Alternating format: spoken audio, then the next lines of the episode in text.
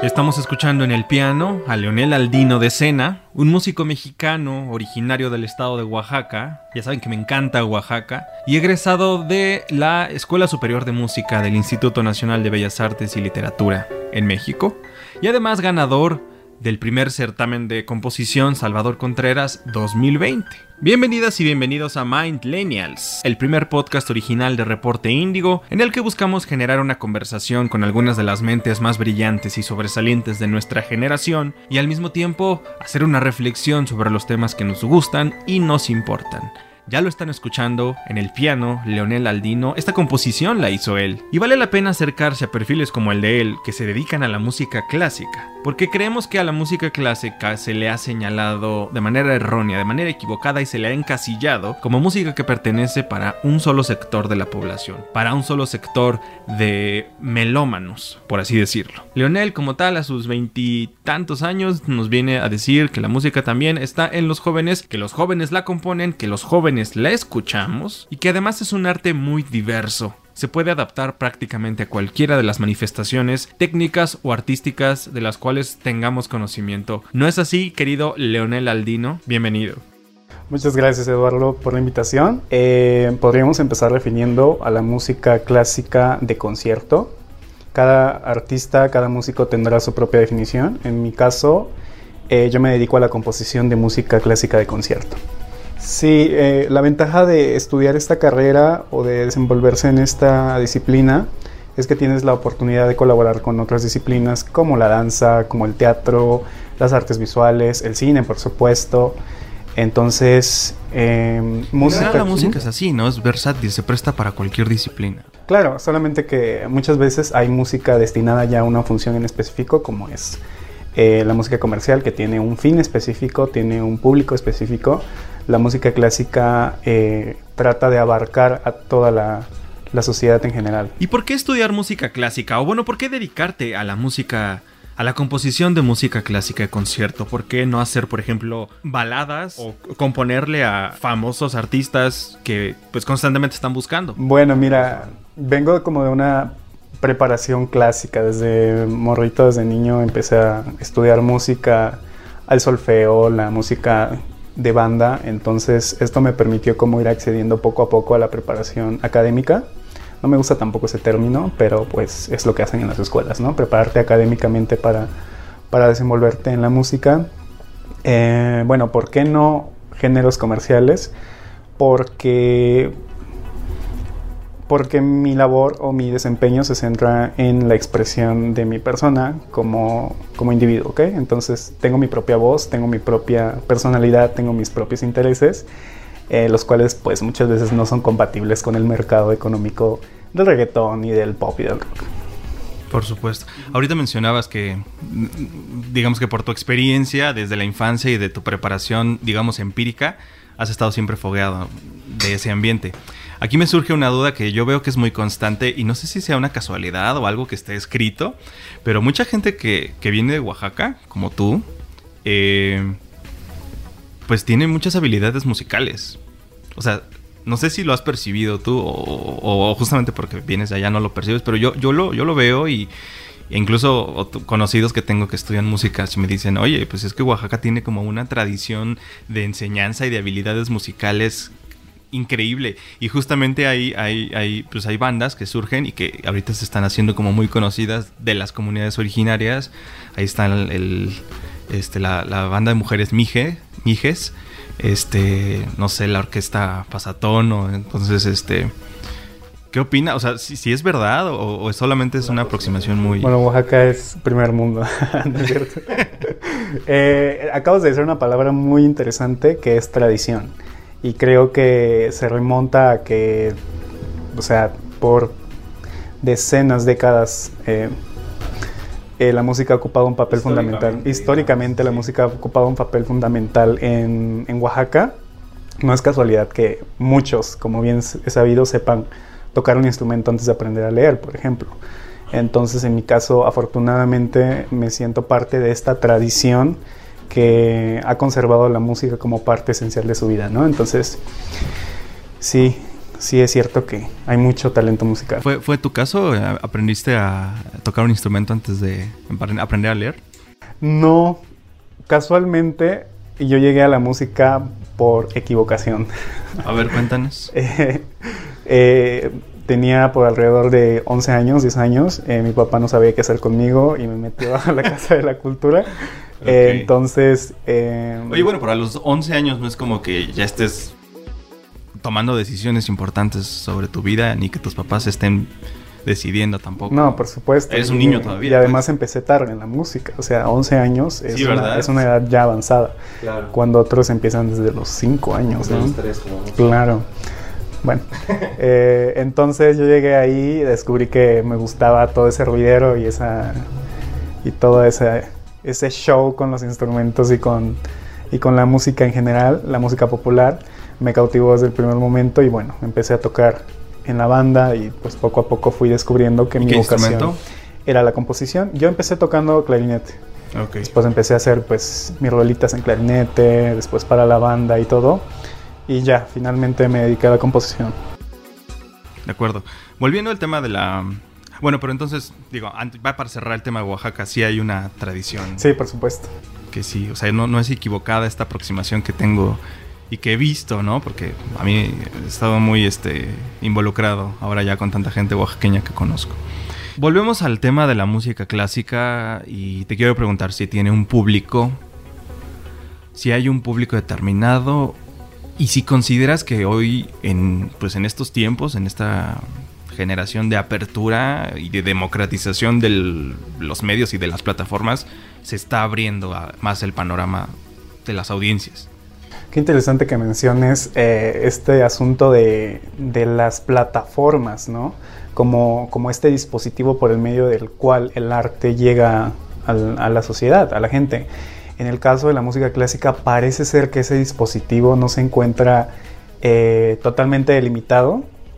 Digamos, no hay un target en específico, ¿no? O sea, yo compongo música eh, primero por, pues, por mi propia locura, ¿no? De que, Por que tengo, pasión. Exacto, porque tengo que expresar de alguna manera lo que, lo que siento, lo que pienso. Y eso que tú mencionas eh, como, como plataforma viene como en segundo plano. Quizá es, es un poco, em, pues no sé, el pecado de, de la música clásica y al mismo tiempo su salvación, porque no estamos pensando todo el tiempo en agradarle a alguien más, ¿verdad? Entonces eso viene en consecuencia y como, y como en segundo término. Entonces, pero si tú me preguntas por un público, yo te podría decir que sí hay. Hay muchísima gente de nuestra edad eh, apasionada por la música de concierto.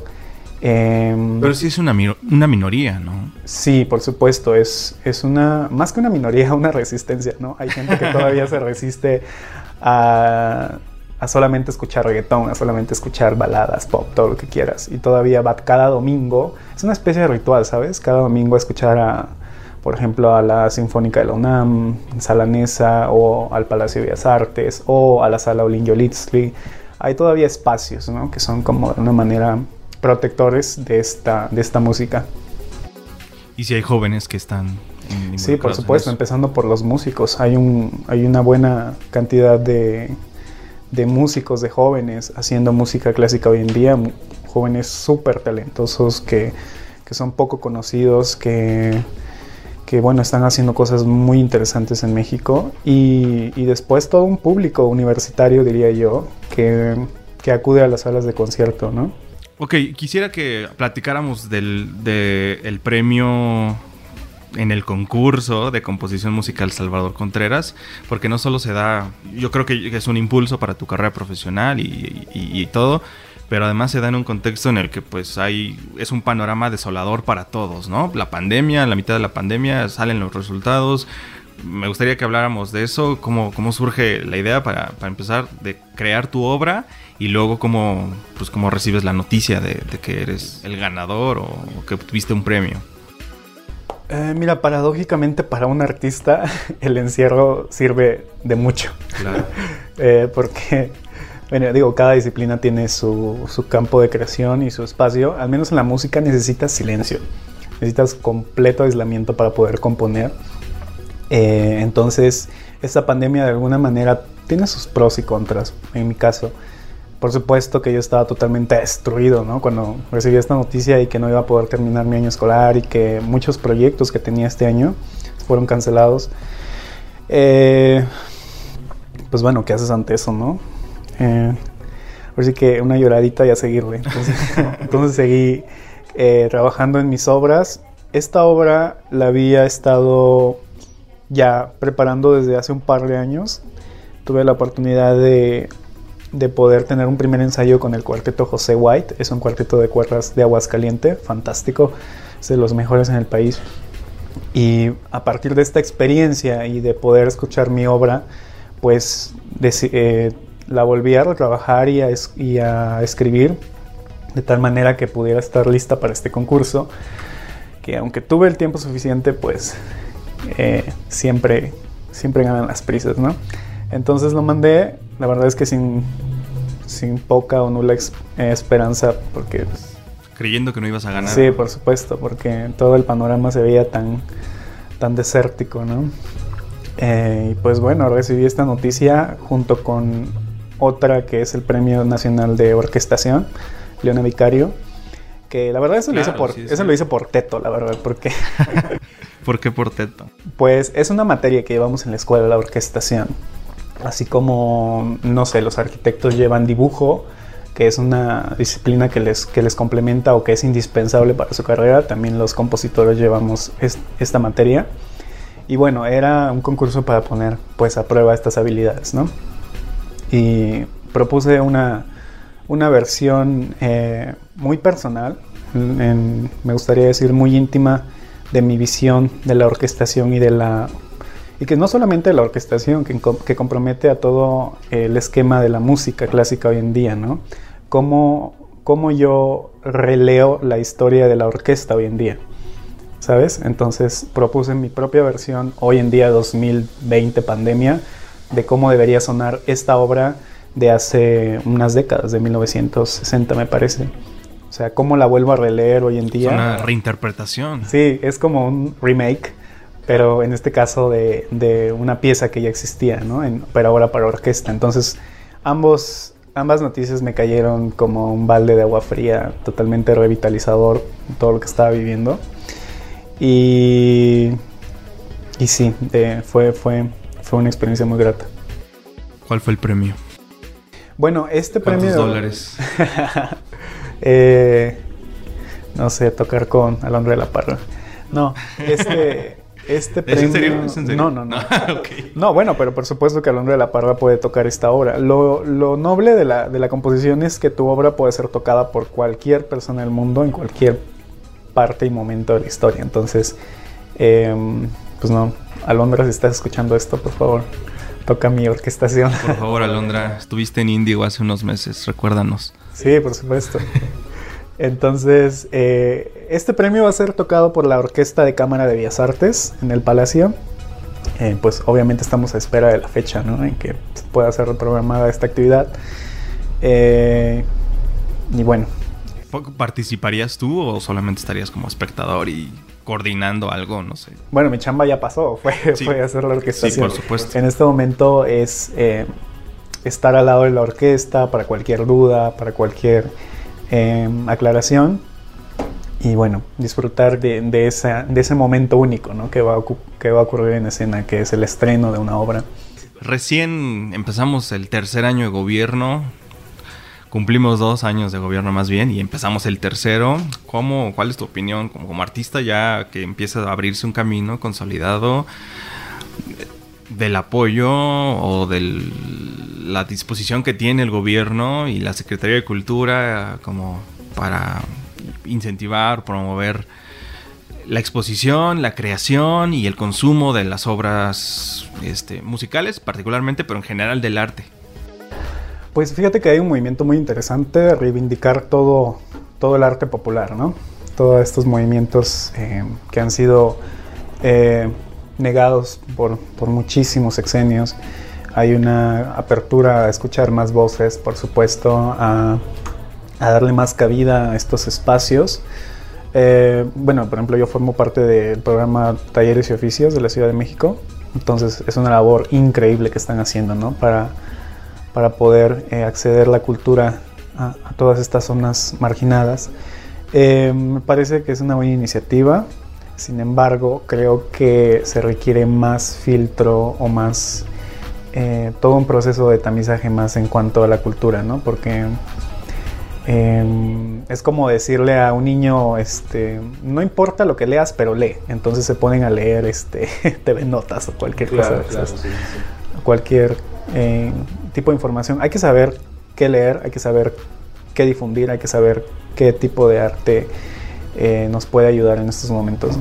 ¿Y si crees que está habiendo una eh, pues un apoyo, no quería usar la palabra apoyo, pero un apoyo de parte de las funcionarios, funcionarios, funcionarias de gobierno con respecto a ese impulso para que la gente pueda, sí. Pues hay que buscarlo, como siempre, hay que buscar el, el, apoyo, la gestión, hay que ser autogestivos, ¿no? Como, como está de moda creo que sí hay una mayor apertura. ¿Qué tan difícil es estudiar música en México? Muy. muy, muy difícil. O sea, hay, hay, hay, muchas opciones, ¿no? Por supuesto. O sea, por, un lado hay escuelas públicas, la UNAM tiene su escuela, Bellas Artes tiene su escuela, que es de donde eres egresado. Eh, y hay escuelas privadas.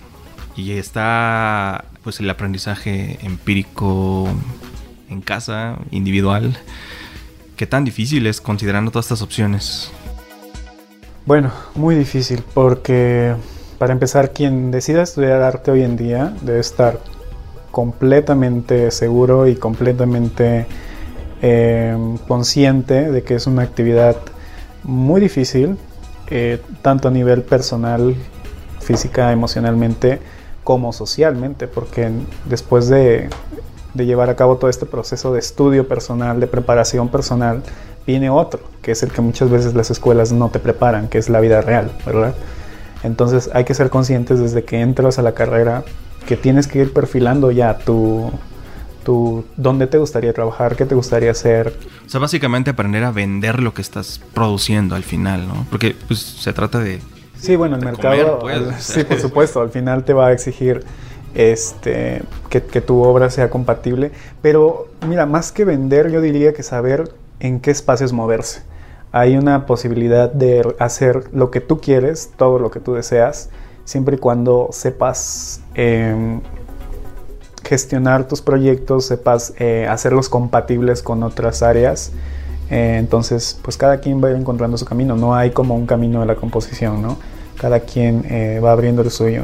En, mi caso yo lo he encontrado en la, en la composición para música en, escena, en, en, danza, en audiovisuales y a la par complementarlo con, con otra labor que es la comunicación. ¿no? ¿Consideras que además hay que lidiar con los pensamientos o las formas de ver el arte y el aprendizaje artístico de la familia, de los amigos, de los conocidos o de quienes te rodean?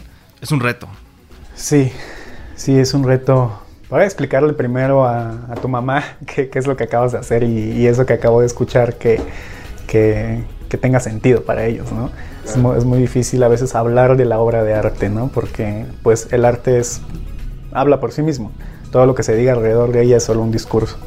Entonces, pero pues muchas veces te piden que expliques tu obra, que hables acerca de, de tus ideas, todo esto y que el artista debe estar abierto a explicar todas estas cosas. Entonces, sí es complicado. Pero explicárselo a tus papás. Ay, papá, ¿cómo te explico que soy compositor contemporáneo? exacto, exacto. ¿Cómo, lograr eso? O sea, es un reto grande porque es como tenerlo presente desde que tomas la decisión de quiero ser artista, quiero ser músico y encima confrontar, ¿no? Porque a lo mejor yo, yo puedo pensar que hay una. Pues hay una percepción pues muy estereotipada de, estudiar arte en México. No, te vas a morir de hambre, no, este, ¿eso qué es? ¿De qué va a servirte en la vida? ¿Por qué no estudias derecho? ¿No? Entonces, sí, sí, sí representa eso. Sí, hay que romper esa, ese estigma, esa tradición que nos acompaña. ¿Fue difícil en tu caso? No, porque de alguna manera mi papá tuvo la culpa. Claro, porque él fue el quien te introdujo la música. Sí, mi papá me introdujo la música, entonces cuando llego con la sorpresa de que quería dedicarme a la música, pues bueno, tenía que pagar sus errores. Entonces no, fue tan complicado enfrentarme ante esa situación. Más bien la batalla es con uno mismo, ¿no? Estar completamente seguro que este camino que estás empezando va a ser duro, va a ser difícil, te vas a enfrentar a todo un mercado. Eh, y a una competencia comercial, por supuesto. Al, respecto, aquí me surge otra duda. Eh, cuando uno decide estudiar una disciplina artística, ¿consideras tú que ya debe tener un, digo, como en tu caso sucedió, eh, una cierta experiencia previa o a lo mejor que si haya una cultura en casa o en las comunidades de donde vienes, en donde ya exista esta, esta disciplina, es decir, casi casi que seas músico virtuoso desde los 3 años, desde los 5 y ya cuando llegues a los 18, que es más o menos la edad en que empiezas a estudiar pues ya sepas algo? Bueno, en el caso de la música sí es fundamental que la educación comience desde pequeño. Em, sin embargo, esto no quiere decir que ya no tengas futuro. Por ejemplo, si llegas a los 17, 18 años, por supuesto que todavía, si tienes la voluntad y, de veras el coraje para hacerlo, lo vas a, la vas a hacer. O sea, si yo quisiera dedicarme a la música, podría hacerlo a mis 27, a mis 28 años. ¿Te gustaría? Sí, por supuesto. Pues ahí está. sí puedes. Ok. Sí, es una labor que requiere muchísima, muchísima dedicación, no solamente talento. Picasso decía que, que la inspiración existe, pero te tiene que encontrar trabajando, ¿no? Entonces, digamos que 5% talento, 95% talacha. Entonces, sí, no, el talento no es todo. Puedes hacerlo mientras tengas el coraje y la disciplina. ¿Cuál es el futuro de la de las carreras artísticas, particularmente de la música? digo, sé que puedes hablar por muchos otros eh, estudiantes o artistas que conoces de otras disciplinas, pero desde tu trinchera, ¿cuál, cuál consideras que es el, futuro? Eh, digo, tras la pandemia, de pues de la profesionalización del arte? Pues mira, eh, esta disciplina siempre se ha enfrentado al mismo problema, ¿no? Creo que es el mismo problema de Beethoven, de Mozart, de, todos los compositores en la historia. Siempre han tenido que lidiar con, la manera de, poder, este, poder compartir su música, ¿no? Entonces es, es el mismo problema hoy en día, no ha cambiado, simplemente que ahora el dispositivo es otro. Eh, hay de dos caminos, ¿no? Si, tú como compositor te quieres dedicar a la música comercial, que está bien, por supuesto que te quieres dedicar al cine, te quieres dedicar a los comerciales, a las novelas, a todo este mercado eh, eh, muy inmediato, por supuesto que lo puedes hacer, solo ten en cuenta que te tienes que ir perfilando hacia eso, tu música tiene que estar destinada a, a este sector, ¿verdad? el otro camino que es el, digamos, el freelance, de hacer tus cosas, de de buscar tus espacios, pues es más complicado. Sin embargo, hoy en día hay muchísimos, muchísimos apoyos, muchísimas plataformas, muchísimos concursos, muchísimas becas. Hay todo un apoyo gubernamental y también privado para que esta música eh, pueda, pueda seguir proliferando. Y por supuesto que también dar cabida a que, a que, a que este panorama no se acabe, ¿no? Con la creación. Ok. Bueno, al mismo tiempo que eres un compositor y, bueno, te gusta la parte de la creación, eres un intérprete. ¿Prefieres el estudio o los escenarios? eh, sí, el escenario completamente, siempre. Siempre es, hay una energía ahí con el público muy, muy, muy particular y, y bueno, ya extraño hacer eso. si pudieras compartir el escenario con algún artista de cualquier época, de cualquier... Em, incluso a lo mejor de cualquier género musical, eh, ¿quién sería? Mm, ¿Vivo o muerto? Mm, yo creo que John Coltrane. ¿Oaxaca o la Ciudad de México? Mitad y mitad. Si pudieras cambiar una cosa de la escena musical en México, y aquí yo le agregaría de la mm, del mundo de, la, de, la, academia, más bien, o de la academia en México, ¿qué, ¿qué sería? Si pudieras cambiar algo. Algo pues creo que es una labor que le compete a, estas instituciones de sacudirse un poco del polvo que tienen desde hace 500 años y darle una nueva cara, una cara fresca a estas juventudes, a estos nuevos públicos para que puedan acercarse, ¿no? Hablaría más de una proyección más que de un más que de, un cambio, solamente es cuestión de cambiar el switch. ¿Le darías más apertura a pues a músicos emergentes o Sí, totalmente. Eh, una mayor proyección a todos. Hay muchísimo talento, muchísimos músicos interesantes que a veces les falta la plataforma ¿no? para dar a conocer su trabajo. La Filarmónica de Los Ángeles, por ejemplo, es, una, es un ejemplo excepcional de cómo se puede hacer difusión de la música clásica. ¿no? Si pudieras intercambiar tu creatividad o tu talento por cualquier otra cosa en la vida, ¿lo harías? Híjole, no. ¿Cuál es tu filosofía de vida? Silencio. Es el, la página en blanco, ¿no? Es mi, digamos que es el principio de todo. ¿Qué viene para Leonel, Aldino, ahora en 2021? Considerando que, bueno, ya hay una vacuna, ya poco a poco vamos a ir recobrando la normalidad y vamos a estar a lo mejor con mucha esperanza de que no nos enfermemos y de que no pasen cosas malas. ¿Qué es lo que viene para ti? Uf, bueno, pues retomar todo aquello que quedó pendiente, los ensayos, el contacto con los músicos, con los amigos, por supuesto. Eh, hacer que este estilo de vida de alguna manera eh, vuelva a como era antes. No puede volver como era antes, pero de alguna manera tenemos que recuperar eso que hemos perdido. Bueno, Leonel Aldino de Sena, compositor, em, oaxaqueño. Muchísimas gracias por haber estado en este episodio de Millennials. Espero que te haya gustado y estoy seguro de que la conversación que generamos y la reflexión en torno a todo esto que tú sabes sea útil para quien nos esté escuchando. No, al contrario, muchas gracias por la invitación. Eh, me gustó mucho estar aquí. Gracias y nos vemos en otro episodio de Millennials. Hasta luego.